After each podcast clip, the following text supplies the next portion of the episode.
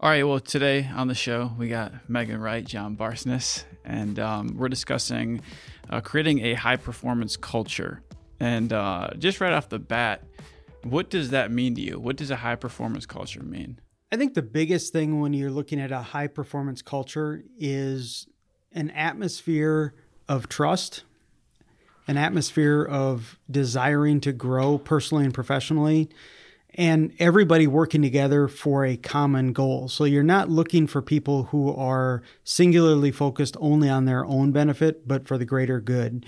And so when you have a high performance culture, all of those things come together uh, to blend towards growth for the organization and then by a, as a byproduct your highest performers are the ones that uh, continue to grow so you're lifting everybody in the organization i think it all comes down to desire um, so those internal drivers knowing that you've got a common goal that you're working towards and you're not comfortable with being content. You know you're wanting to change you're wanting to grow.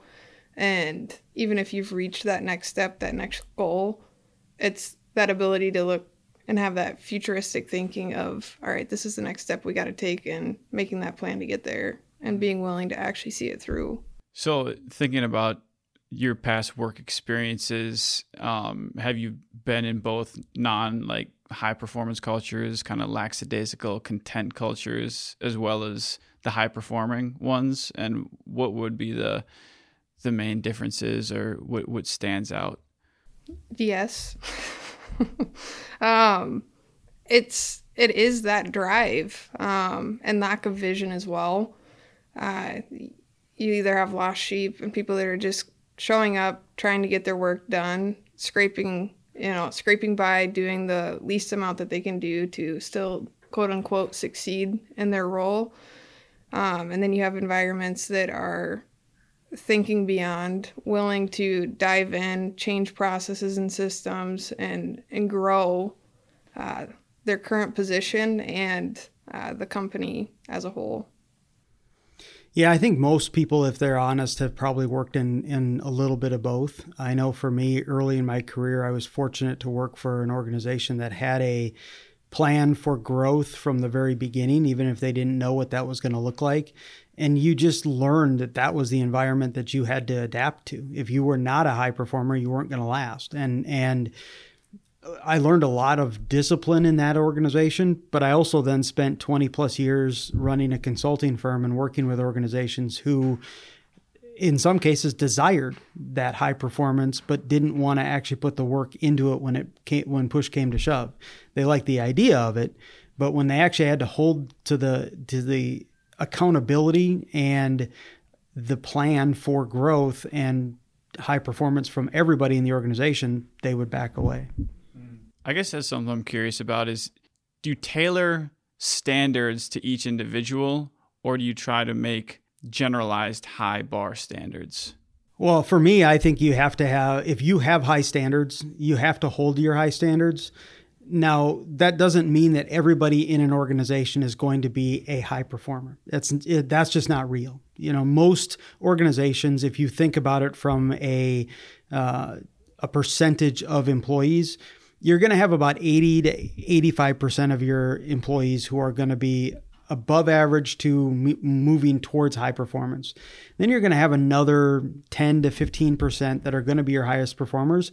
And then that bottom third is really that group that uh, that is maybe in an in a non-high performance organization are considered your underperformers. In a high performance organization, that middle is above average and that bottom third is actually moving towards average. So all really what you're trying to do in a high performance organization is lift the entire organization so you don't have a bottom third of underperformers. That's really to me what you're looking at with high performance. So the, yes, you have to have high standards. I don't think it's realistic that everybody is going to be able to reach those high standards though all the time, but they should be attaining towards those, right? So there isn't just an expectation that if you're not a high performer, you don't add value to the organization because that's not true either. But you do need to have you don't want to lose those standards though. At least in my opinion, I don't ever want to be a leader in an organization where the high standards get dumbed down because we're afraid of hurting people uh, and not expecting more from them. It's been my experience that the more you expect of people, the more you support them through that expectation, the higher they rise. I, I heard of um, some companies that cut the bottom 10% just on a regular basis annually. And even like the, the Roman army, I think, did that, where that's where decimation came from. 10% of the, the troops were killed um, just because they didn't perform as well or something to keep people fearful and driving forward. As far as incentives go, because incentives are incredibly powerful, and yes, there's an incentive of the, the common vision and goal, but how do you balance the carrot and the stick per se to drive performance? I think it all comes down to culture. Um, it's implementing that value on the day to day, whether it's the relationships you're developing and the influence that you're developing.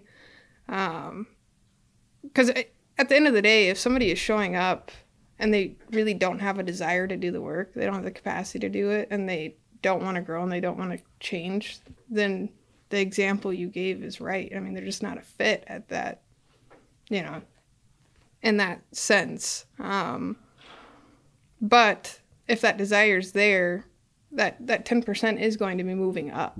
You know, it, it it's not something to be cut off or to be looked down on. It's something to be lifted up so that another 10% can come in. Yeah, the the whole ten percent model really comes goes back to the Jack Welch days at GE. He was notorious for having a rigorous uh, expectation that you were going to cut the bottom third every year, and uh, it did create a, a, culture of fear. Now he was one of the he's one of the all time greats in terms of building companies, but he would be the first to tell you even today that he is that that model created more fear than it did actually strengthening the organization. But he also did that from a business perspective too. It wasn't just people. They would cut 10% of those parts of their organization that weren't making money. So his discipline went across the board. And I and I I don't know that I would necessarily want a culture that is built around a fear based if you're in the bottom third regardless of whether you're trying or not you're out the door I think you do want to, to Megan's point, you want to make sure that you have the right people who have the desire to want to improve themselves.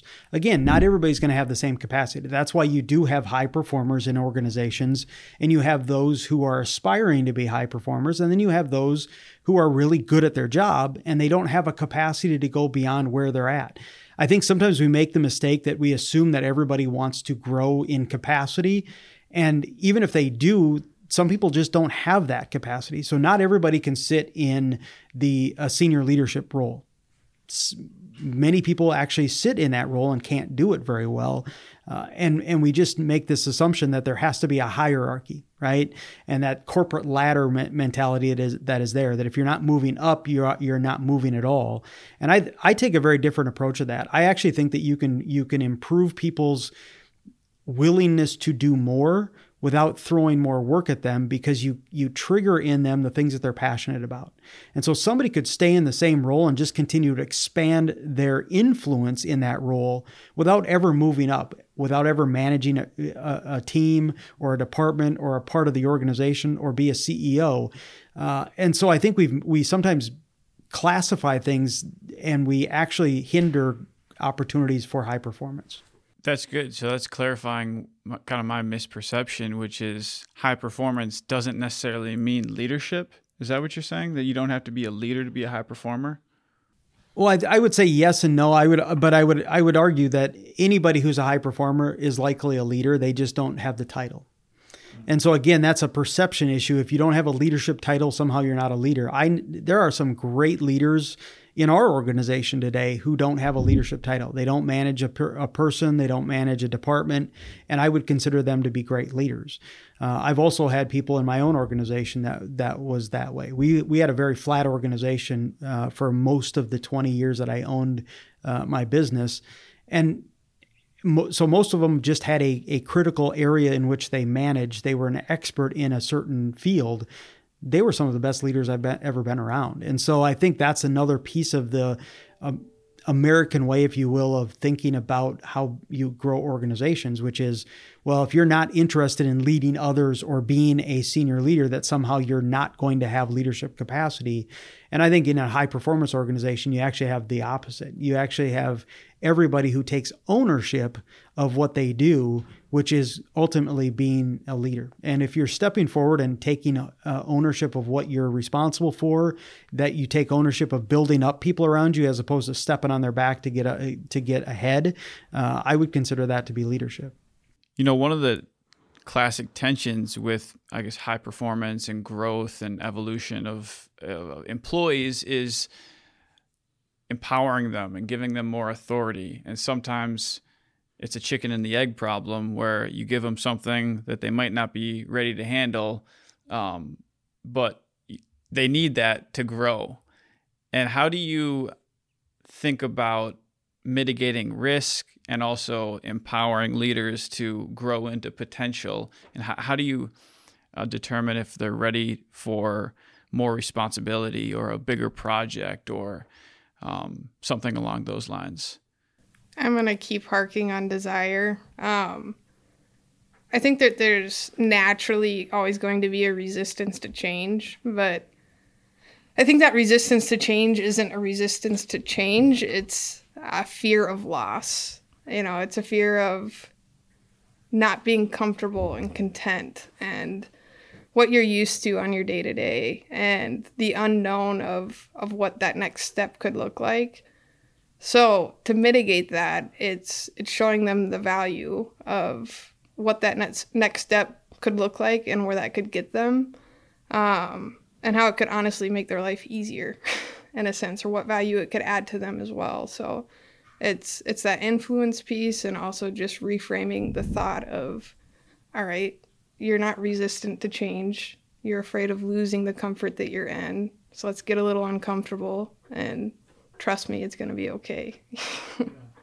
But what about the, the risk of uh, messing up a relationship with the customer? That's where it, I mean, you have that back support in. If you're doing it right, that person's not an island alone dealing with something that's new. Um, I mean, John and I are a great example of this. I um, stepped into a role that I never thought I would be in. Um, but I mean, that fear of making a mistake isn't there because I'm comfortable in approaching him with open communication on on anything that I have questions with, and and knowing that that support is going to be there, and he's got my back no matter what on it, unless I'm just an idiot. So which which she's not. But I think I think what she what she brings up is a is a is an important part of that whole questions you're asking about the risk reward and uh, and how do you know as a leader especially that people are able to step into something? You you can't put people out to Megan's analogy you can't put them out on an island and and then expect them to do well. So those leaders or managers who say hey I'm just going to give you empowerment by throwing something at you and then walking away and abdicating leadership uh, that that's a recipe for failure. It, it's also not a high performance culture. A high performance culture trains their managers to build relationship with people so that you get to know what they're passionate about, where their skill sets are, and the really good leaders start giving people opportunities to do those things before they have to actually have ownership of it.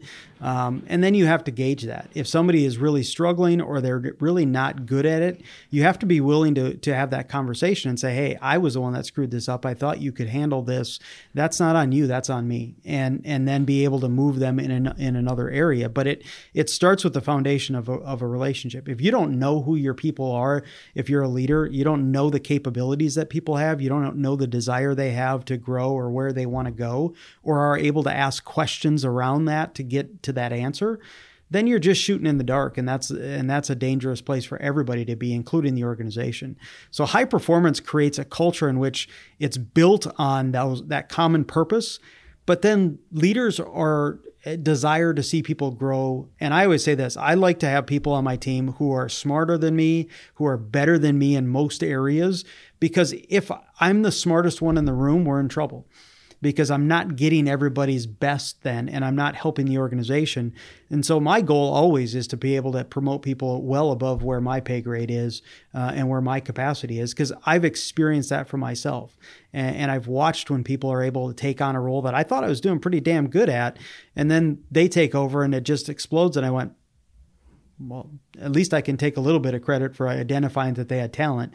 Uh, I can't necessarily take any more credit than that. But John is uh, as part of the executive leadership team. I'm curious. So you, how you think about this is when you get these high performers in the organization, you start developing them. Part of the core value of a high performer is that they're continuing to grow and learn and improve. What happens when there's a certain ceiling in the company? Are, are, are you always looking to open up new divisions and grow as a company or have you had experiences in the past where you lost talented people because there wasn't room to grow and they felt uh, a dead end well, I'll start by saying this. There's the old adage that the that the CEO comes to the CFO and says, "Hey, why are we spending so much money on training and development? We're just going to lose really good people." And the CFO looks at him and says, "What happens if we don't?"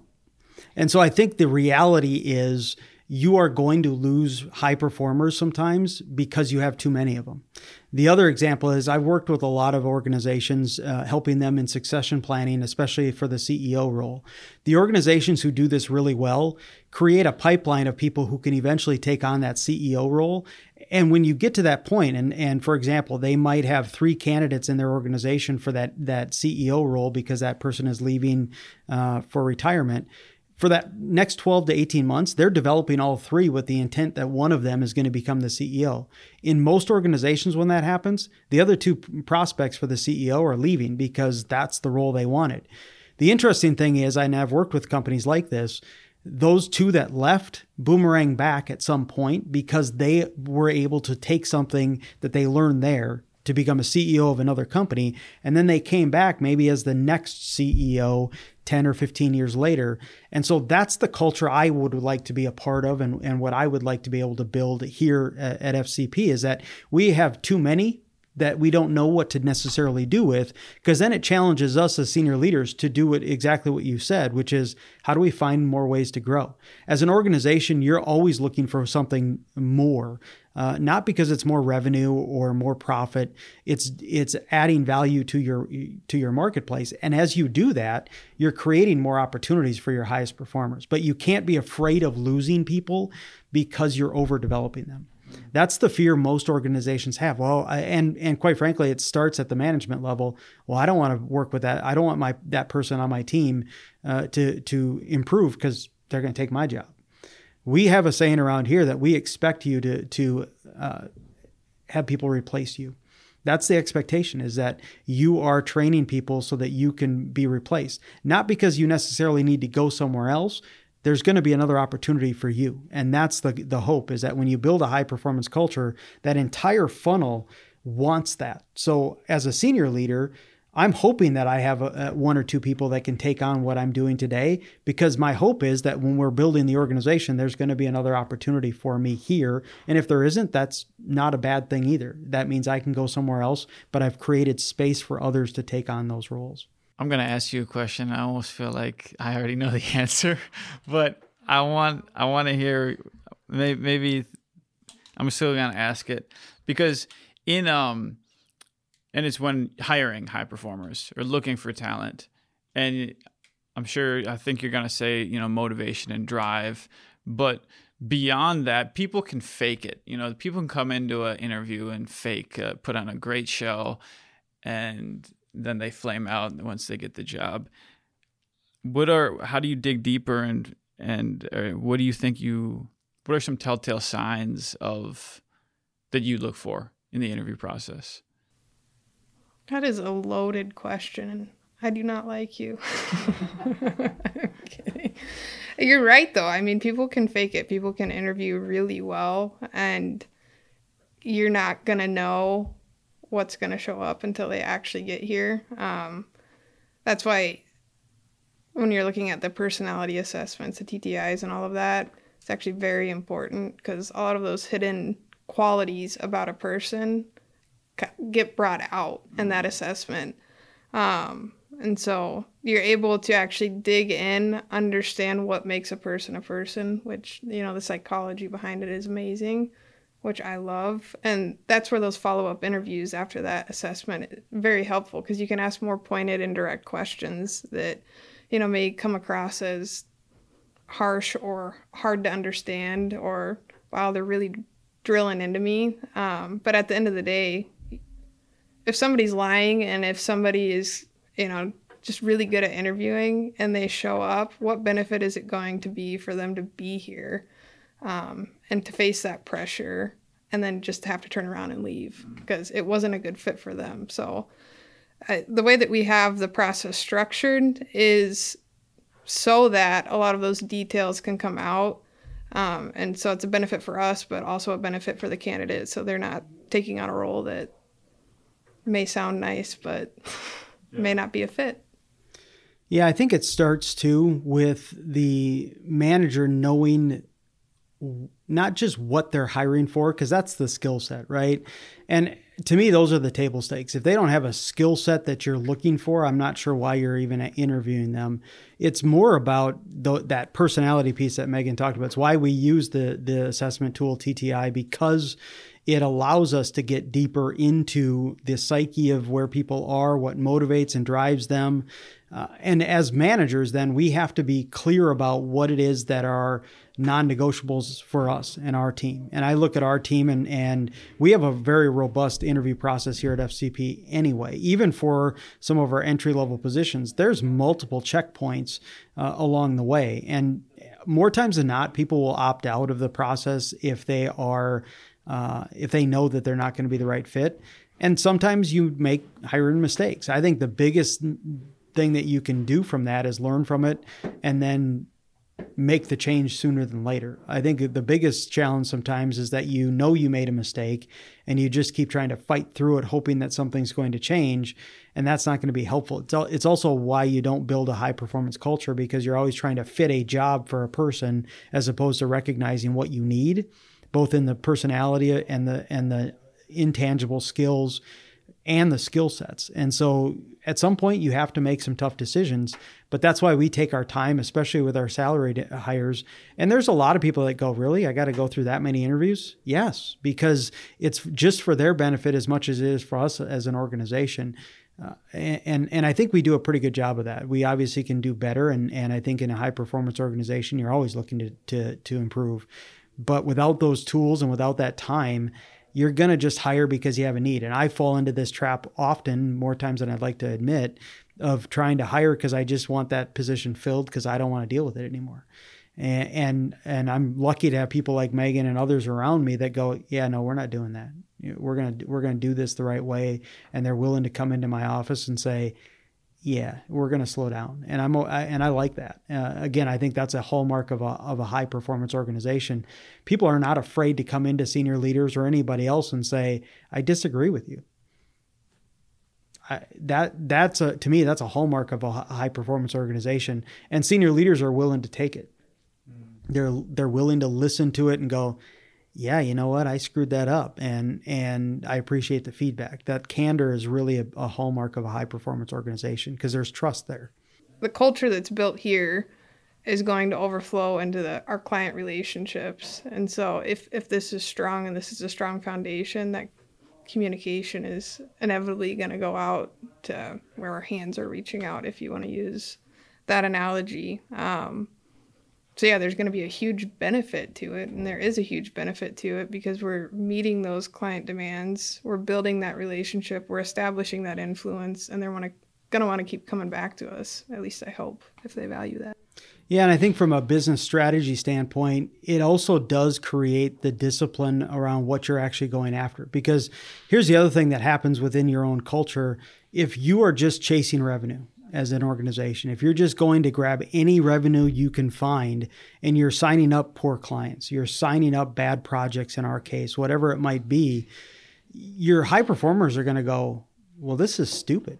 Why are we working this hard for somebody that doesn't respect what we do, doesn't value what we do? So I think from a business strategy standpoint, you would be remiss if you didn't actually have that same discipline in talking about it. One of the things that we do really well here, and, and our ownership group absolutely does this uh, in such a powerful way, is we talk about who we are as a culture most of the presentations we give about our company have very little to do with the actual services we offer. It's a very small portion of actually any presentation. We talk about the infrastructure. We talk about the the way in which we uh, treat each other. We the way we value the industry that we're in and the work that we do. Uh, and that that does make a difference. We have some very large clients uh, who look at us and say, "Wow, I can't believe you guys have that kind of resourcing or spend that kind of money or spend that kind of time to create that culture. So it does attract the right clients. Just like it, this type of a culture will attract the right employees, it's going to attract the right uh, clients. But it starts with a with a business d- discipline to say, yeah, we're not going to do that because they don't value what we offer. Uh, when I ran my own business, I learned the hard way in some ways uh, that when you started to say no to clients, you actually made more money because you were attracting the ones that made the most sense for you. You weren't just chasing revenue, hoping that you were going to get uh, a dollar and then f- figure it out, make it work. Uh, and I think that's that's another mistake that non-high performing organizations make is that they're just chasing the almighty dollar at the expense of their culture. So, say there's a company out there listening that doesn't feel like they're a high performance culture like is the only like how can they start making steps towards that without having to start from scratch and blow up the whole team like like they do in sports leagues? Establish their values. Um, they have to know what high performance means and what their culture is uh, so they really need to define what their values are and, and what they're going to be driving that company towards and then they can figure out how to implement it yeah, I think if they're struggling right now and they don't view themselves as a high performing culture, I think it does start with that foundation. But it also, they have to ask the question, why don't we think we're successful right now? Uh, and, and then you do build around what it means to have success. One of the things that we do here, uh, and we're still this is a work in progress, by the way. This is we're not. I, I certainly don't want everybody to go, "Wow, that's a they got everything together," because we don't. Um, but one of the things that we have been emphasizing, especially this year, is what does success actually look like? What does it mean for your role, for your department, for your part of the organization? Because again, if you don't know what success is going to look like, how do you know you're a high performer or not? And so you have to be able to have that. So for us as an organization, we know high performance is tied directly to our core values. And our core values drive directly to our value to our customers. And so, yes, we have financial goals that we're reaching. Yes, we have uh, market penetration goals that we have in place. But all of those are a byproduct of us understanding that excellence for us means providing great quality service to our clients and treating everyone that we come into contact with in the best possible way respect, dignity, and worth. And if we do those things, then the byproduct of financial success is going to follow. We firmly believe that. Now, it doesn't mean that you just have nice kumbaya moments all the time. I would also argue that a values based organization or a high performance culture is one of the hardest to manage in because there are clear lines. Uh, when you don't have a clarity on what your value system is in an organization, it's easy to just slide all over the place because you can make situational decisions and it doesn't actually rub against your core values. When you're when you're starting to do this as an organization, building from your foundation of your values to your high performance and identifying what success looks like, it's really difficult because then the things that are not working become magnified. The people who are not a fit become magnified and and so then you have to make tough decisions. So it, is not an, a soft, squishy culture, uh, at least not that when you do it right. But you also surround yourself with a bunch of people who believe that, right? And so then it just starts to multiply. It's I always use the the analogy of a flywheel. It takes a long time to get that sucker moving, but as soon as you do, it's just constantly going. And that's, you know, I would say we are still in the pushing it and making it move, but I think we've got a lot of momentum going in that direction. But it, it's because we're committed to it. And how how often should somebody be reviewing performance with people and, in investing in um, development? And what, what, is there a percentage? Is there a balance of the week, a month, year? Is it just is it formal or is it sometimes informal? Both. I mean, it, it's you're developing a culture, um, and culture doesn't just stick to paper. And it's not just a quarterly review. That, I mean, obviously having that def- defined direction um, and that defined definition of what success looks like in individual roles and a manager that's leading in that way, um, it moves cohesively and nicely but it's the day-to-day small interactions that are developing influence um, and building building that trust uh, building the person up building the relationship to be stronger uh, it's going to actually drive it in that direction. Yeah uh, megan would will probably chuckle a little bit when i say this. I hate programs.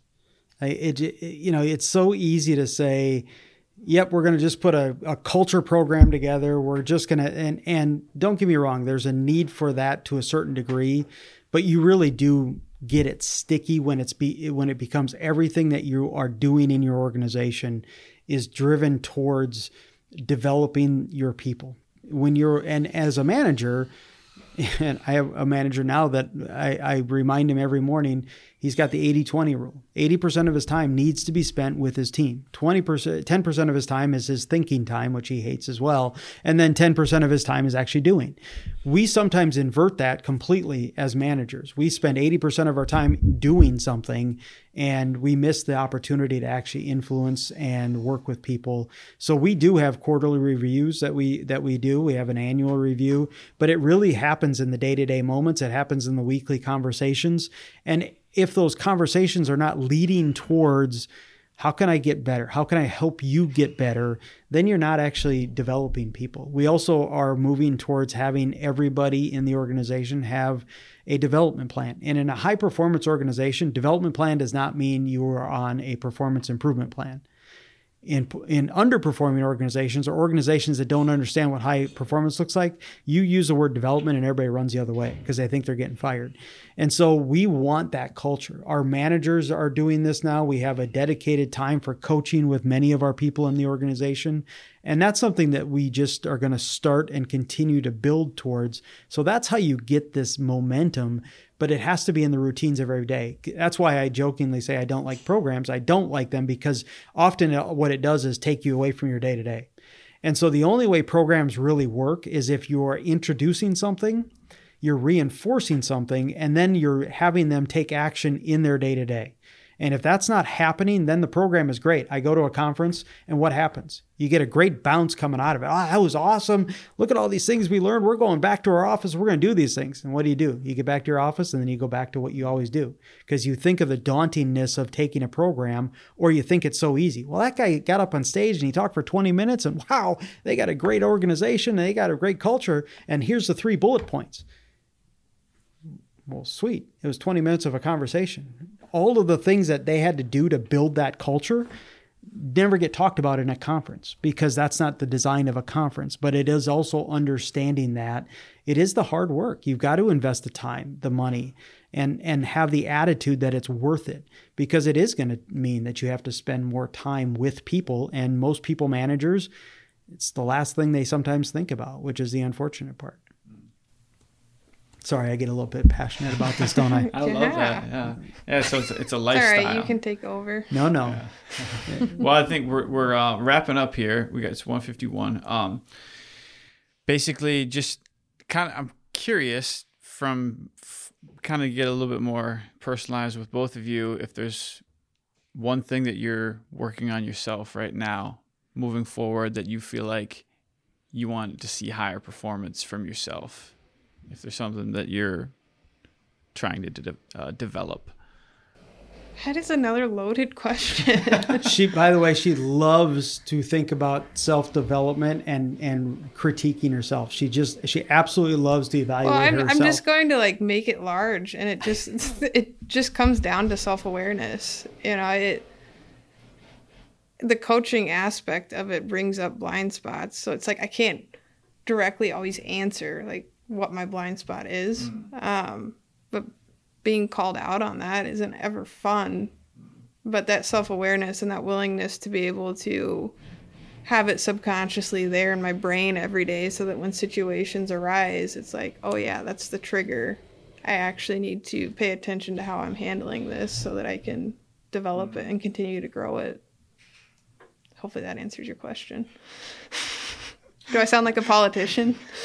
no, that's good. Recognizing the trigger, I think that's huge. I would actually, I would actually ask her the same thing about me, about what I, what she knows I am working on, or that she thinks I should be working on.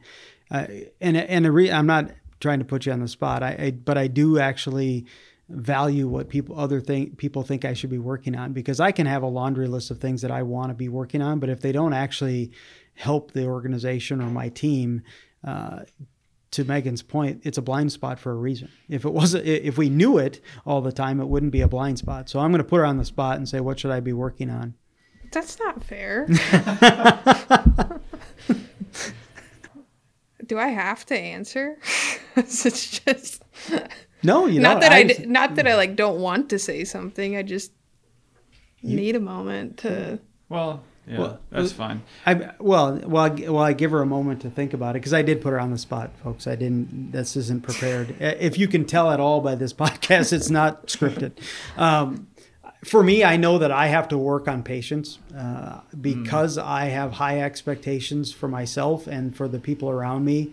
I can get. Uh, I can get frustrated easily because I expect things to happen faster or for, for people to get it uh, faster. Uh, and the recognition that that isn't real.